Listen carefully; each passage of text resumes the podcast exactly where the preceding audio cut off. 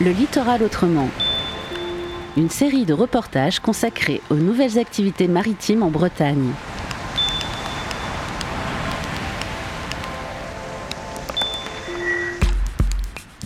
Le Littoral Autrement vous propose cette semaine une rencontre avec le RIEM, le réseau initiative des éco-explorateurs de la mer de Vannes. Son rôle, être l'intermédiaire entre le grand public et les scientifiques et impliquer les citoyens et citoyennes dans la préservation de la biodiversité marine. Un bel exemple de science marine participative qui se déploie sur six sites du littoral morbihanais et en mer. Nous vous souhaitons une bonne écoute de ce reportage réalisé sur la plage du Faugeau à Arzon. Si on reprend le, départ des, premiers naturalistes, etc., c'est tout ça, euh, c'est quand même pas forcément des scientifiques. Hein. Je pense qu'en France, il y a une vingtaine d'années, quoi. Et encore, et, dix ans, ça s'est accéléré, et, c'est là depuis cinq ans que ça, on sent vraiment qu'il y a la demande par les scientifiques, mais au niveau des élus, au niveau des gestionnaires aussi. Au tout départ aussi, ça a été compliqué de, faire accepter qu'un citoyen sans connaissance pouvait apporter des connaissances à quelqu'un qui a étudié pendant euh, dix 10 ans, euh, et encore, qu'est-ce que je dis, quand ils font des thèses, c'est bien plus long. Il faut, le comprendre aussi.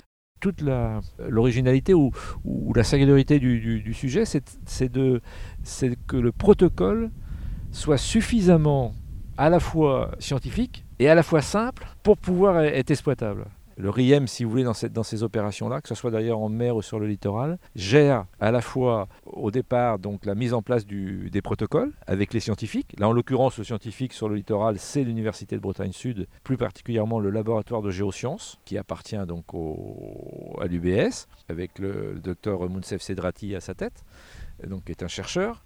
Et là, on, travaille avec eux sur le protocole. Et puis après, le RIEM gère toute la logistique en fait de, l'opération, c'est-à-dire qu'il organise les agendas, il organise les observations, on, crée des tutoriels pour aider les, gens, on est en appui sur le terrain avec eux, on fait les formations. Et on centralise toutes les données que ce soit mer ou littoral d'ailleurs, toutes les données remontent au RIEM et on les valide. Alors on ne fait pas une validation scientifiques, parce que ce n'est pas notre job. On va les valider d'un point de vue technique pour que les scientifiques n'aient plus après qu'à les analyser. On fait un travail de tri au départ. Si on s'aperçoit que les photos sont pas correctes, on les fait refaire. Si euh, ça n'a pas été correctement rempli. Donc tout ça, c'est le travail du RIEM, ce qui permet aux scientifiques d'avoir après une donnée qui est exploitable.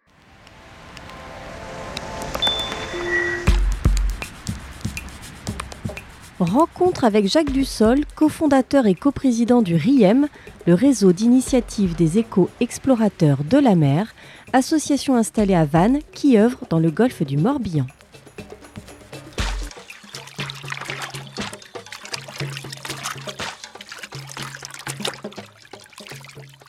Sur le littoral, euh, on a une soixantaine à peu près qui tournent sur le, sur le Morbihan. Et ben en mer, bon, une quarantaine à peu près. De, euh, on a toujours environ 15 à 20 bateaux actifs par an. Et ce qui est intéressant aussi, c'est que c'est très varié en termes de, de catégories socio-professionnelles, de catégories sociales d'âge. On a des gens qui ont 18 euh, ans et d'autres qui ont 75 ans. Euh, on a des gens qui sont en retraite, on a des gens qui sont en activité, on a des gens qui sont riverains, on a des gens qui font 30 km pour venir faire les observations. Non, c'est vraiment très diversifié. Cette mixité en fait sociale qu'on a au sein du réseau est vraiment très intéressante. Dans les sciences participatives, il y a l'aspect collecte de données, mais je dirais que c'est peut-être l'aspect collecte de données, c'est, le haut de l'iceberg, hein, c'est ce qu'on voit, et, mais c'est pas le plus important réellement. C'est important bien sûr, mais c'est pas, pas seulement ça. Ce qui est important aussi, c'est que vous allez avoir des bénévoles sur le terrain, ce qui permet aussi donc d'avoir maintenant des citoyens qui à la fois peuvent comprendre les décisions, et je pense que là, les gens comprendront peut-être mieux le pourquoi lorsqu'ils auront vu et quand ils auront connaissance de ce qui a été observé et comment a été prise la décision. Donc il y a tout ce travail des sciences participatives qui est, qui c'est vraiment la partie euh, importante. Si vraiment on veut agir, il faut d'abord faire aimer, alors il faut faire aimer, il faut faire aimer le territoire, il faut le faire comprendre, et à ce moment-là, on, le fait, on fait agir. C'est là, aimer, comprendre, agir.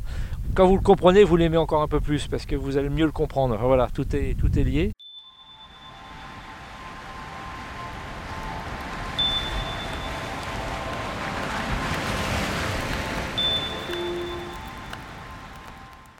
Le RIEM, à l'heure qu'il est, n'a pas de salariés, mais travaille avec des auto-entrepreneurs. On a le cas actuellement d'une jeune auto-entrepreneur qui vient de créer un biodivertisson. C'est elle qui va, mettons, entre autres, faire nos interventions au niveau des aires marines euh, éducatives. L'école d'Arzon participe, les enfants viennent ici. Alors, c'est pas le même protocole, il est un petit peu plus allégé, mais ils participent aux missions.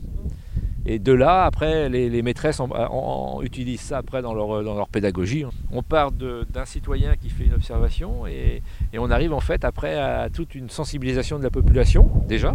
Et puis après, bien sûr, bien sûr la sensibilisation des, enfants, qui quand même euh, les générations futures.